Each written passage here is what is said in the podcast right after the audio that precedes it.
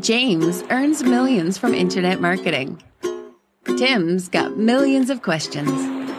Welcome to Freedom Ocean. Now, jump on in. Welcome back, listeners, to episode 52 of, oh, well, Australia's favourite internet marketing podcast. What do you reckon, Schramko? Well, you know, there's a lot of people in our community now podcasting, but I still think it's very popular. A lot of people ask us when the next episode's out. So, yeah, we'll run with that. Correct. we'll run with that until someone tells us otherwise. What do you mean it's favourite? Well, it's still right there in the top of the charts. I noticed there it's still there today, even though it's been a week or two since the last episode. And every time we release an episode, it jumps right up the top. So, as at the time of this episode, yes, it's still favourite. You know, you know one thing. Enough navel gaze. I'm going to stop that right now because I tell you what. I tell you what annoys me listening to podcasts that you don't get on mass media. And I do love my podcasts, but you don't hear um, hosts of radio shows or TV shows talking about their ratings. Oh, I disagree.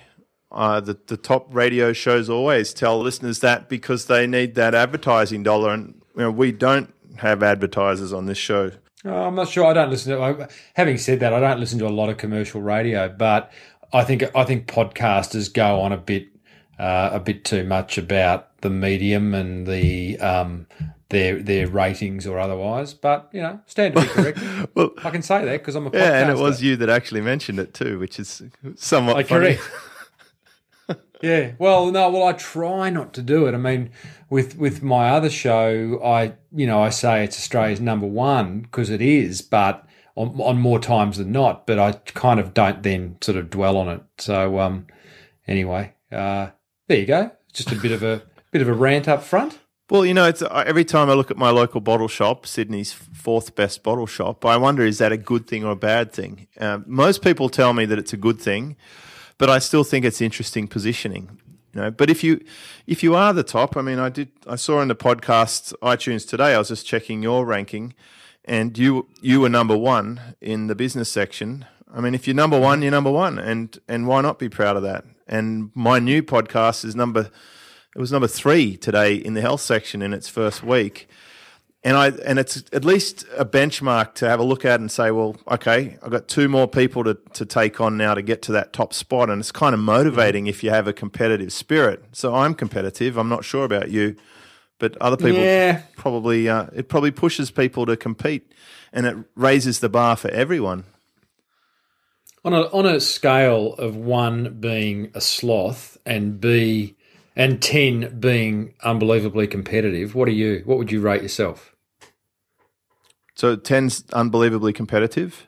Yeah, yeah. You are like, um, I don't know, who's the most competitive person we know? Probably any Olympic athlete or yeah, yeah, or, correct. I'd say I'm in. I'm closer to the ten than the one. I am competitive. Right. I know that about me. Yeah, the smiling assassin. well, it's the velvet, I, you know, the velvet sledgehammer ever since I've been in a commission only environment, it just that became a way of life. It's you're only as good as your current month or the last month, and that's it. And you, and you start from scratch on the first of every month, and you have to compete uh, with everyone else in a dog eat dog environment. And and then I learned to compete with myself, and that's when I actually went past the others in the sales environment. I wasn't benchmarking off them anymore. I was benchmarking off me, and my results extrapolated.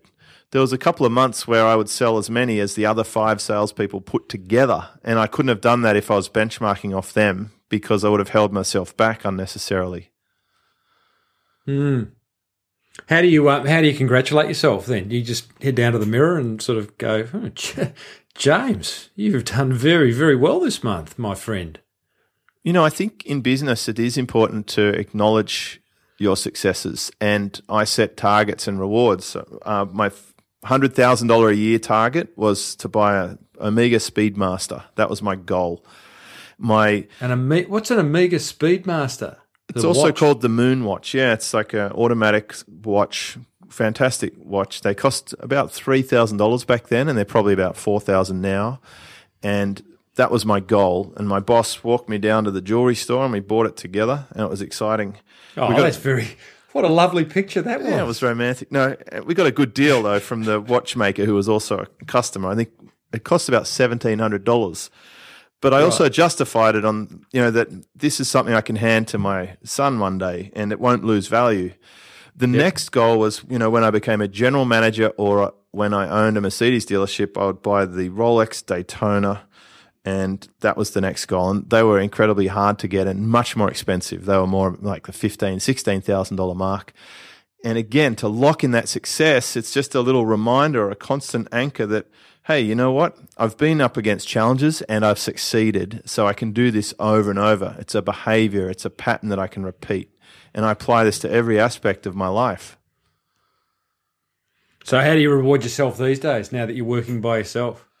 The next big reward is my Ferrari 458 Italia, and I've I've got that set in my mind, and I've I've just got to get there, and then it will activate. How far away is that? I'm probably um, I'm not quite halfway there, so it's it's a pretty lofty goal, and some would think it's extravagant. That it would cost close to six hundred thousand dollars. However, when I reach my goal, it won't really be a, a significant uh, thing. But to get to that, I will have to help so many people and create value for so many others, and employ lots of people that I certainly won't feel selfish about it. It'll be a great reward. And um, when you say how, how do you measure being halfway there, based on halfway halfway to what of what? Sales turnover. Right, or as our overseas compatriots say, um, revenue. revenue. Hmm. Oh well, hope it comes soon, mate. I'll have a lift. Please pick me up from the airport. I will. I, I think you enjoy being picked up from the airport. When we, we used to get together for these things live. Remember? We did, we did. There was no real need for that, but at that point we hadn't met, so you know. That was good. Why bore you? I remember you walked past me at the airport a couple of times until I could jump in front of the, the big man. Say, "Stop! it's me. Look down here." Who's that widow? Who's that widow? Security, So what, are security. ta- what are we talking about today? Just stuff, mate. How we're ranking on iTunes, I thought. We're awesome. Okay, so yeah, yeah, yeah. Yeah, just you know, whether what kind of cars we're looking at buying, iTunes rankings. I wonder if anyone's shouting at their little um, podcast app right now, like I do, when I listen to shit on podcasts. just Like, going, really? Who are these guys? no, there, there really is some really crappy podcasts, and I'm like, seriously, is this news to anyone? Like, and I hit the plus thirty seconds, plus thirty seconds, and then I'm out, right, and then they just get taken off my library, never to be listened Well, to again. to anyone who's still listening, um, and you know, we're probably going at, they've probably got us on two speed at the moment just to get through this. But it is interesting. You, the point you make does have an impact because I, I remember saying a few months ago that content marketing is is obviously the new black in the world of marketing online and off, and there's a whole lot more people producing a whole lot more podcasts and vodcasts and videos and books and forums and you name it because it's becoming a whole lot easier and a whole lot cheaper and therefore the quality has to um, the challenge is is quality now Totally agree. So in my case, I've been upping the ante on myself. I've gotten better with my videos. I've really paid more attention to the audio quality, and I'm also uh, the rich media content, those custom pictures. The I'm teaching myself now how to edit better and to put in B-roll and diagrams and have things scroll across the screen and, and to make it more engaging and interesting. And I'm noticing a lot more participation in the comments when I post a video. And I'm even learning more about what to ask people or how to keep them involved with the the videos so that it can grow and it's really having a good effect on all the all the metrics in the business across the board. So I think content is where it's at and um, appealing to one of the big questions I asked recently was about whether people value transcriptions, because there was a whole discussion about this in my forum. You know, is it worth it? And I think people who are on a budget find it's expensive and they're not quite sure if they get a result from it. But mm-hmm. boy, did people respond in the positive for that. Like, absolutely, they want transcriptions. So I think people mm. who are prepared to fund better content who will pro- produce uh, more modalities and put that effort in are going to get the audience share, and they're the ones who can profit from it.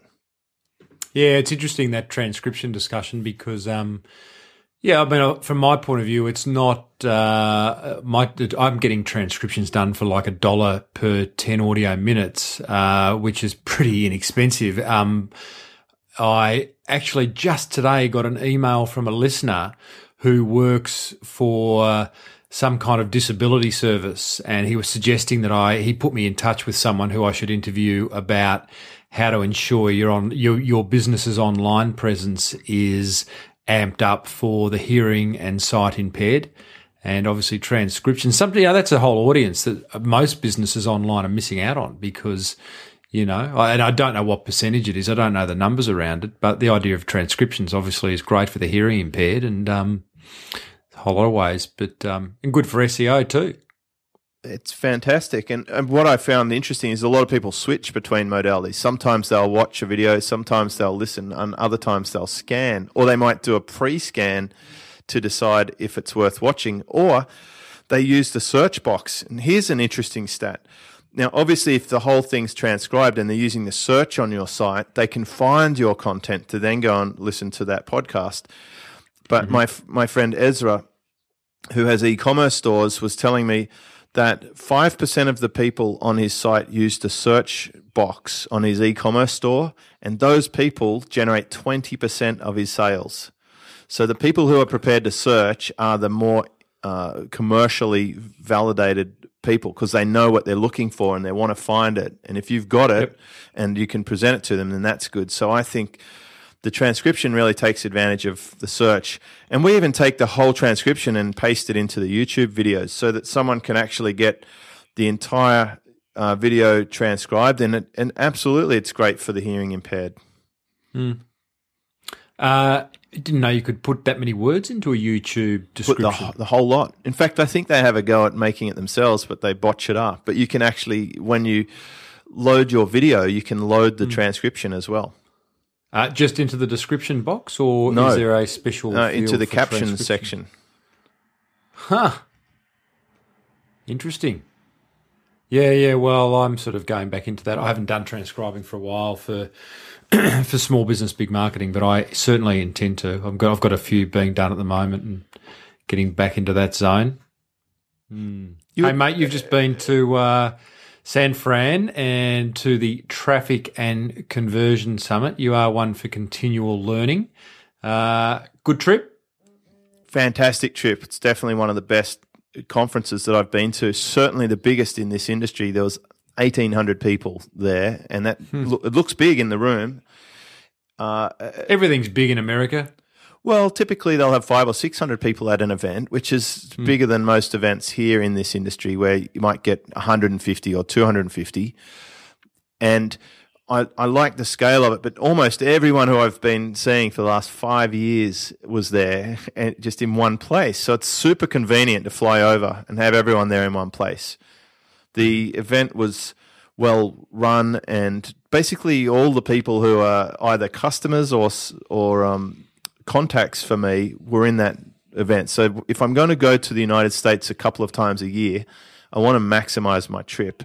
And that was a great one. And I'll definitely go to that event next year. And it was the first time I've been to that particular one. And I'm sure it will cast a shadow over some of the other ones who are, you know, in the immediate vicinity of it. There's a marketers cruise and then there's a, an underground after it. And I think this one will be the one to go to. They had a marketers cruise. No, there was a different mob have have an ah, event on right. at almost the same time. So I'm sure everyone who was on the other one probably heard about this and thought, "Gosh, I wish I was at that one." Yeah, yeah, yeah. A and marketer's it, cruise. Be lots of long white socks and patent white shoes on that, ah, that little uh, trip. I couldn't stand to go on a boat and be stuck there for days. I, I've done it with you know up the Nile and Egypt or whatever, and the big problem, of course, is stuff like internet connectivity and being a little bit claustro in that place. I like the open space and, and the ability to move around. So this event, so, was, mate, the um, great traffic and conversion summit is that. It just feels it feels dry. I know you'd love that. It'd be like internet porn for someone like you talking about traffic and conversions. Was there um, a whole lot of intellectuals running around, or um, was there a bit of excitement? No, it wasn't. It's not like a tech geek thing. I'm not in the tech geek side of things, so it's not like the um, the SEO conferences, which I think would be as boring as anything. it's far more the marketers thing. It's like how to take advantage of being a self published author. So they had people like Timothy Ferriss and Guy Kawasaki and Tucker Max, like really interesting, colorful characters talking about publishing books uh, dealing with publishers, foreign language markets. Uh, they talked about the opportunities that Kindle have. They had uh, Ezra Firestone, my other co-host from the other podcast I have, talked about e-commerce. I managed to wangle a spot on stage talking about my uh, own the racecourse style of marketing. Uh, this this new version of content instead of traditional SEO traffic and having people on multiple subscriptions, making sure that you're absolutely everywhere with the major traffic funnels like Facebook and YouTube and iTunes and Google and your own blog and your email list. So that was cool. How, how'd you wangle yourself on stage? Well, uh, the first thing So I did was speak. well, I emailed the event organizer. Uh, Hmm. There was two guys, Ryan Deiss and Perry Belcher. I emailed Perry and said, "Is this event of yours any good?" And he replied back and said, "Dude, you should absolutely come to it as my guest." So that was step one. And then when I went there, I did what I normally do. And I put my luggage in the room.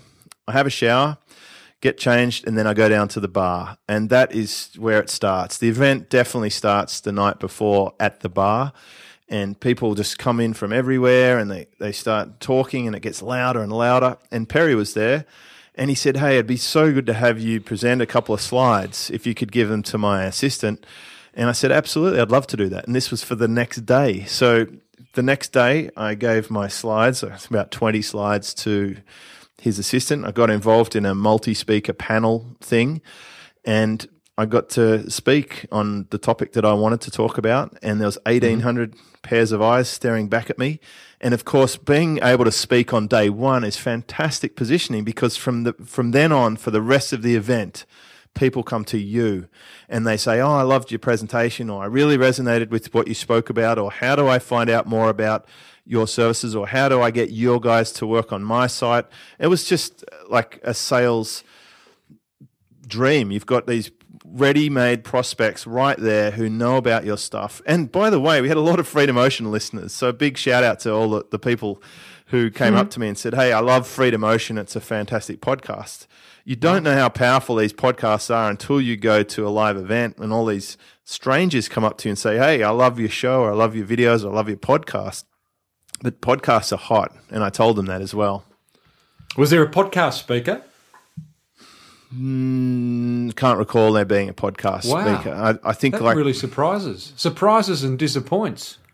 You know, I think Australia is a little more onto this right now. Like, if you look around the, the fields, you know, like um, Jay Cower and Pete Williams, and there's us, and there's, um, well, I mean, just us. We've got like five or six. We're greedy um, between the two of us. Like, you've got two, and I've got four. Um, so I think we're really. That's what that whole competitive thing is. That's what that um, teaching. We're teaching our community. I'm certainly in Fast Web Formula. Oh, and Dan Norris. I mean, there's a stack of podcasters there.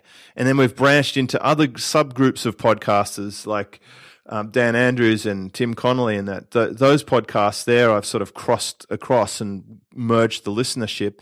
And they're all supporting each other. And there are some guys making headway in the States, like um, Entrepreneur on Fire, John Dumas.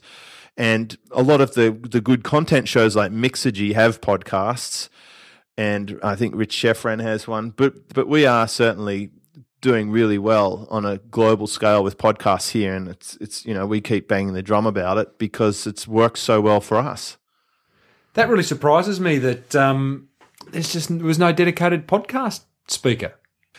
The big thing there on too is Amazon and Kindle. Like that is what's hot right now in the states. It's about being an author and not putting out those schlocky resale rights stuff. Like having an actual good quality, properly copywritten, um, edited, formatted Kindle and piggybacking the powerhouse of Amazon. That's that's what they're all talking about right now. How easy is that, mate? Without going into technical detail, so you're talking about writing a book and Yep. having it having it uh, ready to be put on a ki- having it Kindle published. Is that a particular file type? What's involved? Yeah, but but from what I can understand, you can pretty much do it all up in Word type document and have it. Yeah. The, the big thing that Guy Kawasaki was talking about is you have to have it properly checked. You can you can't possibly get it grammatically correct. You need to have it professionally uh, checked over, and then you submit it. And he said put a lot of effort into the design cover, but the bottom line is it's easier now than ever in history to publish your own stuff. And when you've got your Kindle up against some other guy's Kindle, they don't even know who the publisher was. It could be Random House, it could be Penguin, it could be yourself. It doesn't matter mm. anymore. What you want is that most compelling cover with a really good title that has the author's name that's easy to read and it's a good quality book. And then from that, you can just keep doing that. And that position you for power and authority in the market. And I mean, you're you're writing a book, aren't you? Uh, yeah, I am. I yep. am. And so's uh, another friend of mine, Dan Andrews, and, and I am as well. And I think this will be a popular wave. I mean, uh, uh, us internet marketers and you business owners, we should all be putting out that book if we've got something useful. I mean, a lot of, I love that saying, you know, everyone's got a book in them, and that's exactly where it should stay. Yeah. Yeah, I was talking to a guy um, For most people. I was at an event. I was at an event this morning. My my uh, my daughter started year seven, and when they had a bit of a you know morning tea for parents. And I got talking to a guy who owns a restaurant, and he's telling me like how January. It's a restaurant down on the beach, like literally on the water, and uh, he's saying you know like January's just been nuts, but thank God because come May June, uh, he's just going to be hoping, praying that he gets a whole lot of wedding and big function bookings and. I shared the idea with him of writing a book because you said, you found out I was a marketing guy and said, you know, what do you, what advice have you got? And I said, you know, like, I'm imagining there's a whole lot of brides and grooms come down looking at your place and you hand them a card, a business card and a brochure. But have you thought about writing a book? And he said, what, writing a book about my venue? And I said, no, like writing a book, you know, for example, um, how to hold, you know, the secrets to holding the best wedding ever and you know interspersing shots of his location with genuine tips. This guy has hosted. How's this, mate? He has hosted. He's been the he's been responsible for holding 500 weddings at his venue, so he knows a thing or two. So you can imagine the book in him, and you can imagine the idea of giving a book over to a prospect as opposed to a brochure or a business card. Yeah, and I think so. I think if you have a book, if you have a Kindle, if you have a podcast, if you have a video channel, if you have a powerful content blog, you can write your own ticket. Mm. Mm. It's all about conversion, though, isn't it, mate? It's all very well to have a podcast or have a book. What, well, I treat what, them all as traffic, and that's where people have a different viewpoint. I treat the podcast, book, content blog, they're all just traffic and they push people back into my system, which has services and products. So mm-hmm. I'm converting like crazy. I mean, it literally generates millions of dollars in revenue from my front end traffic activities. The mm-hmm. big mistake I think people make is they they pin all their hopes on this book or podcast or blog being the income generator it's just a traffic machine. And if you can fuel that traffic machine from Facebook and iTunes and uh, YouTube and Google and have that just driving traffic, and I've been experimenting this on Superfast Business, it can be the most powerful traffic machine ever, but you still have to send them somewhere. That's why I have things that people can buy. They can buy a mastermind. They can buy a done for you traffic service. They can buy an internet marketing coaching community which includes meetups, etc. And that is how the money gets to change hands because A, they find out about you, B, they know what you have that can solve their problem, and C, you make it a natural consequence. So that is the ABC of creating a powerful multi-million dollar empire is get your products and services sorted and then drive traffic to them with your powerful authority machine. Mm. Tell me about um, just going back to Amazon. Um, so, okay, so they're all all the big guys are talking about Amazon at this traffic and conversion summit. H- how should we, the business owners, view Amazon these days? What is it? It's no, it's clearly no longer a place to buy just books. I mean, that's been the case for a long time now. It's pretty much a, it's a massive online department store. Um, but how, how should we view it? It's a platform. It's it's just like a Facebook or a YouTube or Google. It's a platform that has a ready. Well, hang on, no, because those three things are social media. There, you can have two-way conversations online. You can So have a how are they two-way conversation on Amazon. There's a review section. You have Yeah. you have people review your books. You you email them. This is what they're talking about. You email your friends and then your colleagues and then your customers and your alpha testers the book. Uh, you send them the chapter. You ask them to go and, and comment on the book, and then you release the thing for free for a short period, and then ask people if they if you you know if, if you don't mind, could you just go and leave a review? So now it's you're getting a participation, and these reviews can make or break sales. Uh, the the bad reviews can hurt sales unless you're completely unknown, and then in some cases they actually drag more people to become aware of you than what actually found out about you before, which is an interesting stat. But I think that it is a it's a two way street now. And the most Can you- important thing if- is it's a ready made platform of buyers and it's already raking in all the long tail search on every possible thing. And then when you put your product there, just like in our podcasting system, if someone buys a different book in the same category and has similar reviews, then yours will show right near it and say, you know, people mm-hmm. who like this also like that. And then they're marketing and following up that customer for you. So just like the iTunes ecosystem, this Amazon ecosystem is it's just a traffic haven and if you can put good inputs into there, you can tap it. Can you? Um, okay, so people uh, people can leave reviews. Can you, as the author, respond to those reviews? You can't on iTunes. probably only in your content somehow. So, I mean, if if I were to treat it like every other part of my business, I would be using it as a way to bring people to my site where I can have that discussion. Like we bring people to our website, freedomocean.com. People do comment and discuss things, and we can always address things in future episodes. And I think the whole concept is it's so easy to be uh, publishing things these days that you can follow up with more products and more iterations. Can you? Um, so Amazon, we should view it as a platform. Uh, you're suggesting it is another social media channel, although albeit it's, No, it's I'm not saying gener- I'm not saying it's social media, but I'm saying that there is peer, there is social interaction on there um, from the actual buyers that bring it a level of legitimacy versus the the you know the the traditional publisher model is you pay someone a stack of money, they publish your book, then you pay them a stack of money to go and put them on in all the bookstores through a distribution, and then you pay someone a stack of money to go and buy them from all the bookstores so that it ranks in the top 10 on the New York Times bestseller list, and then that social kick in happens and people start buying it because it's a top bestseller. Which is funny because we've looped back to the original part of our conversation about why you tell people when you are the number one because it makes people want it more and th- and they buy Yeah. more of it.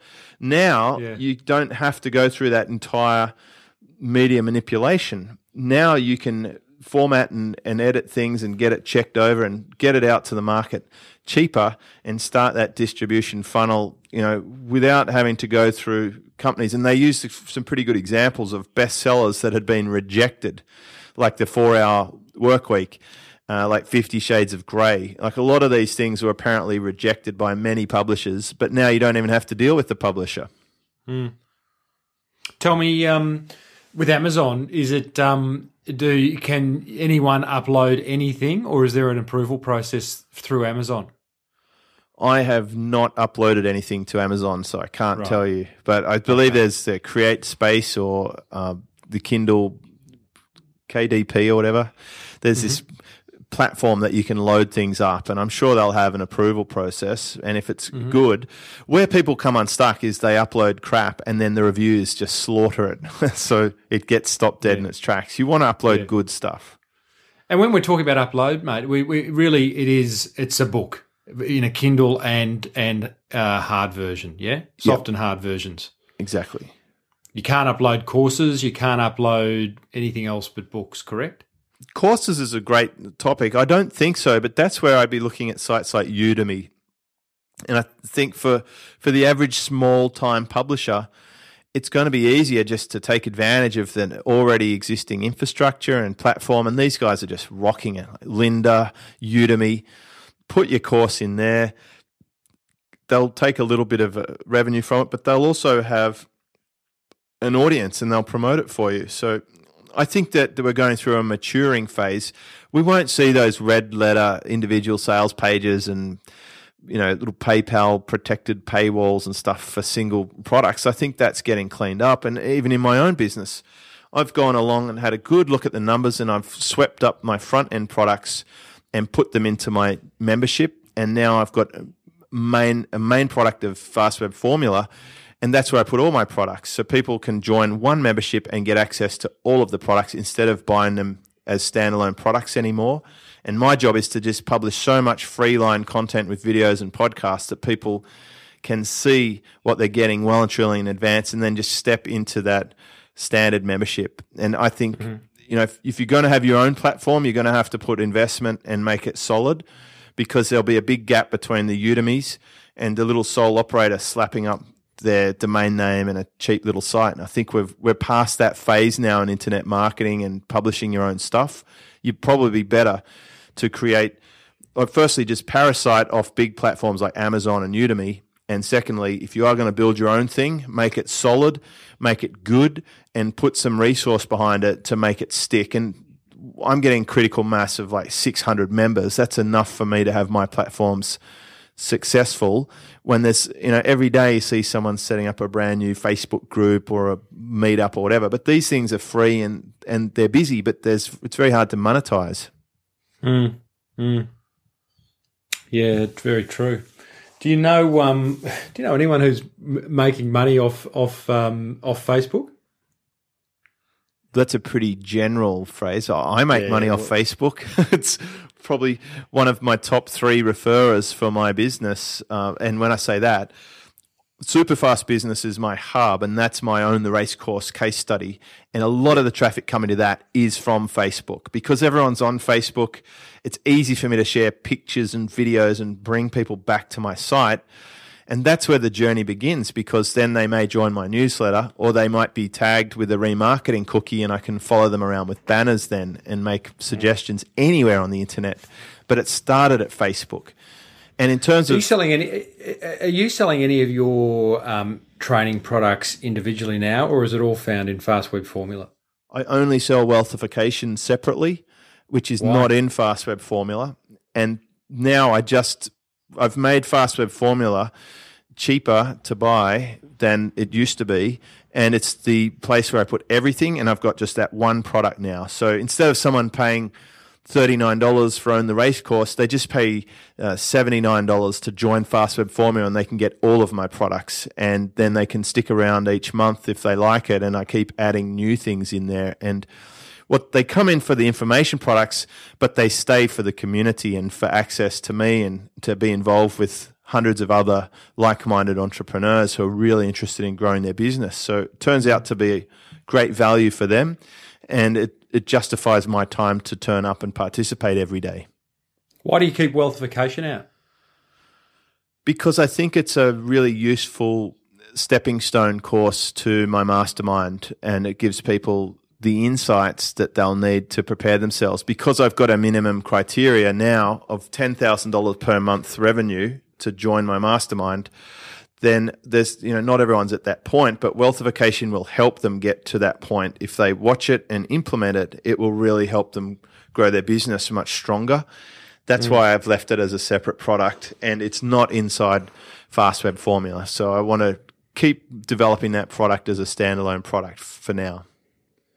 Hey, just going back to San Francisco and um, the Traffic Conversion Summit, just let's finish up by uh, maybe you could share what was your biggest, it sounds like your biggest aha moment was kind of having the Amazon penny drop. Uh, anything else?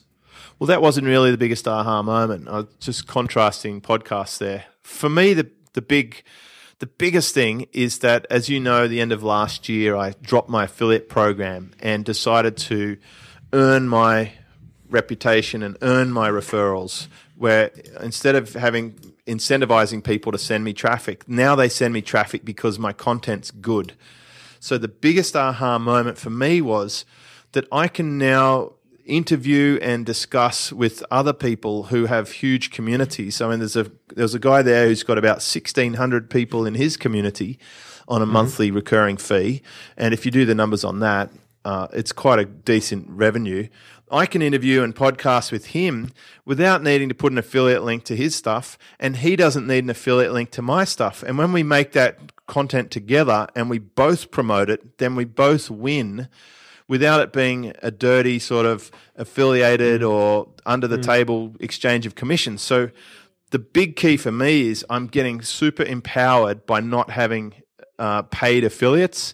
By I guess I'm turning into one of those bloggers or content marketers who trying to craft good content and pillar posts and useful videos, and I'm enjoying that more than anything. But I found connecting with the people who can take that out to their community was super empowering and now I can do things that I couldn't do before because it was just a bit awkward. Mm. Mm. Yeah, interesting, mate. That's a that's a it's a massive change, isn't it? It is a massive change and it's the way forward. And I I'm I'm going to predict that in a few years from now there'll be very very tight affiliate programs you know and really heavily regulated and super hard to join compared to now for uh, the average thing. And people will want brand control and branding and um, reputation will mean a lot more in this as social media gets more and more embedded into society and that's why I think the stuff that you do will actually be in more demand in a year or two from now than it has been a few years ago. Uh, in, what are you referring to in particular? Talking about your brand uh, exercises and workshops on Right. how to define who you are and what people think Yeah. about when they think about your brand and stuff. Because uh, I can tell you the number one search traffic for my stuff is people looking for super fast business, like so, typing that into Google. They want Mm-hmm. to find my brand and my site pops up. That is Mm. a hot that's a hot asset that I own is that mind space around that brand. And that's why I'm rolling in my other podcasts uh, where possible into that brand. And I'm rolling my front end products into uh, that brand uh, and making sure that, that I've got that central place where everything comes to. I'm even going to give away some of my front end products that I used to charge for on that site to draw more people in and to give more value. If you had to drop all content marketing channels except one, which one would you keep? When you say channels, do you mean my, Uh, my podcasting, Facebook, YouTube, all those different ways of generating traffic. Well, I would podcast over YouTube, and I would probably just keep Facebook as the primary traffic source back to my blog. Facebook is still a King Kong. Uh, the podcast brings the higher value ones, but they, you know, the thing that I found is they work best together. A lot of people are on both. Almost everyone listening to Freedom Ocean has probably been to my blog or seen my Facebook page at some point if they've been listening to more than a couple of episodes. And the same would be true if someone who visits my blog over and over again or is a member of my forum or or whatever would probably find my podcasts. And the whole key is just uh, put put your stuff into the main traffic sources so that people can have repeated exposure and they end up knowing all about what you have and what problems you can solve and then they actually take action. So Facebook, uh, then podcasting, then YouTube. yep. Yep yeah, that'd be fair. That would be fair. What? Why did you put YouTube um, below podcasting? Because uh, from what I understand, videos have higher conversion, but podcasting has higher. Um, what would you say? Listenership, penetration, reach yeah reach, because people can listen to them in more places. I think it's easier to make podcasts. I, I Yeah, could, much easier. You know, I could I could crank out ten podcast episodes a day easily, I, just to talk. It's a lot more fiddly to set up lights and cameras and mics and then edit it. So I think it's an easier medium. I think that it's still uh, relative to competition. You can have massive cut through. I mean, your thing sitting there in number one spot. I don't know if we mentioned that already in this episode, but um, like you have the audience. Like anyone who's logging on to that business section of iTunes in Australia is going to find you. So you've got cut through. There's there's probably a lot more competition on YouTube, but I think you know the beauty of it is Tim. I can do all of them, and I and I will. I'm going to participate in all of them. And when my book's finished and I'm on Amazon. I'm going to have that perfect storm of I'm absolutely every single place that my customer might be for my category. So I'll be on Amazon, iTunes, YouTube, Google. Uh, uh, you know, I want to be there, and I'll probably put one of my courses in Udemy and test that out as well because I think mm. that that's a smart thing to do, and probably I'd put wealthification on there. It makes sense to do that. What about MySpace? oh yeah, I think that could be uh, could be past its prime. do you think? You know, I just no. got my five year Twitter anniversary tweet the other day. So isn't that funny how how uh, things change? But when I was on Twitter, no one had heard of it, and now it's it's it's on every radio station and, and news break and TV. So who knows what we'll be doing in five years from now? But I can tell you one well, thing: the most yeah. important thing is to own the asset, own your own site, own your email list. It doesn't really matter what I'll be doing in five years, but if if people if I can reach my audience, then I can tell them what I'm doing, and, and it won't matter. Mm, too true. Too true. Good place to wrap it up, James. Uh, excellent, mate. Welcome back. And um, I think that is. I don't know how you're going to frame this interview, this interview, this um, this chat, because we covered a bit of ground, but that's okay. That's okay. It's sort of short, sharp snippets of stuff, and um, we could call it. The, we could just call it stuff because stuff. It's, it's yeah, a yeah, real grab bag, isn't it? Yeah, it is a grab bag. That's okay. That's okay. Oh, and oh, uh, can I share an amazing resource? Here we go amazing resource. Uh, I've been, as you know, like the last few episodes, I've taken over doing some of the editing because we've been. Um, mm-hmm. I'm really getting my hands dirty with this um, content stuff, and the team are learning about this too. And I put together the show and splice it up, and I'm not a sound engineer, and I'm not using all the fancy stuff. I don't know how it works. I don't have Adobe, whatever. But there's this amazing software called Auphonic a U P H O N I C dot com. Apparently, it's funded by the Austrian government, but they've got all these sound geeks, and you load up your raw file, and it could be a YouTube video or an, an audio of any format. You load it up, and then they actually process it and they like balance it, equalize it, adjust it, take out the hiss, the noise, and clean it up and make it perfect. What? And then you download it again. And I've done this for the last few episodes of Freedom Ocean. Some guy actually emailed me. He said, I'm trying to listen to your podcast, but it's out of balance. One person's louder in one ear than the other. Could be because I have a slight hearing loss in one ear. Who figures?